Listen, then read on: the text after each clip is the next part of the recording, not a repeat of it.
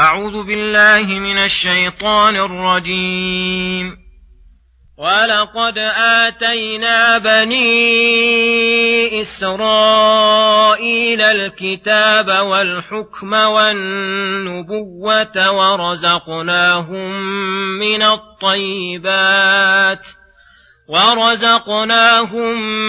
من الطيبات وفضلناهم على العالمين. وآتيناهم بينات من الأمر فما اختلفوا إلا من بعد ما جاءهم العلم بغيا بينهم، إن ربك يقضي بينهم يوم القيامة فيما كانوا فيه يختلفون. ثم جعلناك على شريعة من الأمر فاتبعها ولا تتبع أهواء الذين لا يعلمون. إنهم لن يغنوا عنك من الله شيئا، وإن الظالمين بعضهم أولياء بعض، والله ولي المتقين. هذا بصائر للناس وهدى ورحمة لقوم يوقنون. أم حسب الذين اجترحوا السيئات أن نجعلهم كالذين آمنوا وعملوا الصالحات سواء محياهم ومماتهم؟ ساء ما يحكمون. وخلق الله السماوات والأرض بالحق ولتجزى كل نفس بما كسبت وهم لا يظلمون. أفرأيت من اتخذ إلهه هواه وأضله الله على علم وختم على سمعه وقلبه وجعل على بصره غشاوة فمن يهديه من بعد الله؟ أفلا تذكرون؟ بسم الله الرحمن الرحيم. السلام عليكم ورحمة الله وبركاته. يقول الله سبحانه: ولقد آتينا بني إسرائيل الكتاب والحكم والنبوة ورزقناهم من الطيبات وفضلناهم على العالمين. أي ولقد أنعمنا على بني إسرائيل نعما لم تحصل لغيرهم من الناس، وآتيناهم الكتاب أي التوراة والإنجيل والحكم بين الناس والنبوة التي امتازوا بها، وصارت النبوة في ذرية إبراهيم عليه السلام أكثرهم من بني إسرائيل. ورزقناهم من الطيبات من المآكل والمشارب والملابس وإنزال المن والسلوى عليهم. وفضلناهم على العالمين أي على الخلق بهذه النعم. فيخرج من هذا العموم اللفظي هذه الأمة، فإنهم خير أمة أخرجت للناس. والسياق يدل على أن المراد غير هذه الأمة، فإن الله يقص علينا ما امتن به على بني إسرائيل وميزهم على غيرهم. وأيضا فإن الفضائل التي فاق بها بنو إسرائيل من الكتاب والحكم والنبوة وغيرها من النعوت قد حصلت كلها لهذه الأمة، وزادت عليهم هذه الأمة فضائل كثيرة. فهذه الشريعة شريعة بني إسرائيل جزء منها.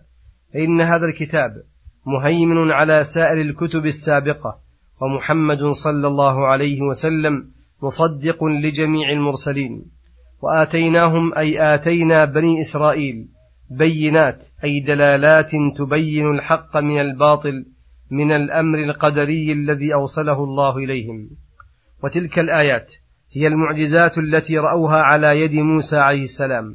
فهذه النعم التي أنعم الله بها على بني إسرائيل تقتضي الحال أن يقوموا بها على أكمل الوجوه، وأن يجتمعوا على الحق الذي بينه الله لهم، ولكن انعكس الأمر فعاملوها بعكس ما يجب وافترقوا فيما أمروا باجتماع به، ولهذا قال فما اختلفوا إلا من بعد ما جاءهم العلم، أي الموجب لعدم الاختلاف، وإنما حملهم على اختلاف البغي من بعضهم على بعض والظلم.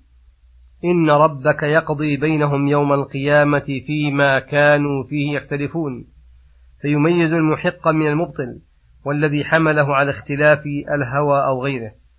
ثم يقول سبحانه ثم جعلناك على شريعة من أمر فاتبعها الآيات، أي ثم شرعنا لك شريعة كاملة تدعو إلى كل خير وتنهى عن كل شر من أمرنا الشرعي فاتبعها، فإن في اتباعها السعادة الأبدية والصلاح والفلاح. ولا تتبع أهواء الذين لا يعلمون، أي الذين تكون أهويتهم غير تابعة للعلم ولا ماشية خلفه، وهم كل من خالف شريعة الرسول صلى الله عليه وسلم هواه وإرادته، فإنه من أهواء الذين لا يعلمون. إنهم لن يغنوا عنك من الله شيئا، أي لا ينفعونك عند الله، فيحصل لك الخير ويدفع عنك الشر إن اتبعتهم على أهوائهم، ولا يصلح أن توافقهم وتواليهم، فإنك وإياهم متباينون. وإن الظالمين بعضهم أولياء بعض، والله ولي المتقين يخرجهم من الظلمات إلى النور بسبب تقواهم وعملهم بطاعته. ثم يقول سبحانه هذا بصائر للناس وهدى ورحمة لقوم يوقنون، أي هذا القرآن الكريم والذكر الحكيم بصائر للناس، أي تحصل به التبصرة في جميع الأمور للناس، فيحصل به انتفاع للمؤمنين وهدى ورحمة لقوم يوقنون، فيهتدون به للصراط المستقيم في أصول الدين وفروعه، ويحصل به الخير والسرور والسعادة في الدنيا والآخرة، وهي الرحمة، فتزكو به نفوسهم وتزداد به عقولهم ويزيد به إيمانهم ويقينهم، وتقوم به الحجة على من أصر وعاند.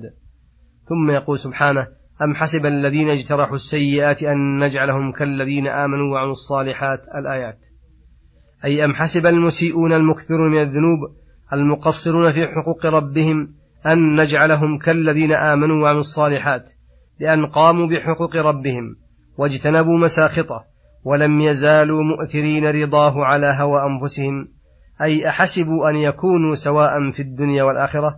ساء ما ظنوا وحسبوا، وساء ما حكموا به، فإنه حكم يخالف حكمة أحكم الحاكمين وخير العادلين، ويناقض العقول السليمة والفطر المستقيمة، ويضاد ما نزلت بالكتب وأخبرت به الرسل، بل الحكم الواقع القطعي أن المؤمنين العاملين الصالحات لهم النصر والفلاح والسعادة والثواب في العاجل والآجل، كل على قدر إحسانه، وأن المسيئين لهم الغضب والإهانة والعذاب والشقاء في الدنيا والآخرة.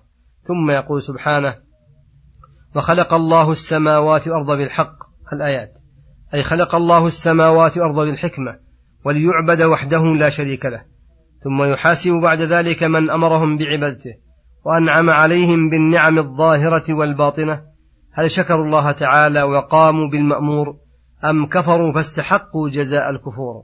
ثم يقول تعالى أفرأيت الرجل الضال الذي اتخذ إلهه هواه فما هواه سلكه، سواء كان يرضي الله أم يسخطه، وأضله الله على علم من الله أنه لا تليق به الهداية ولا يزكو عليها، وختم على سمعه فلا يسمع ما ينفعه، وقلبه فلا يعي الخير، وجعل على بصره غشاوة تمنعه من نظر الحق، فمن يهديه من بعد الله، أي لا أحد يهديه، وقد سد الله عليه أبواب الهداية وفتح له أبواب الغواية.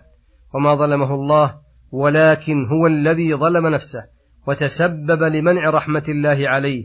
أفلا تذكرون ما ينفعكم فتسلكوه وما يضركم فتجتنبوه. وصلى الله وسلم على نبينا محمد وعلى آله وصحبه أجمعين، إلى الحلقة القادمة غدا إن شاء الله، والسلام عليكم ورحمة الله وبركاته.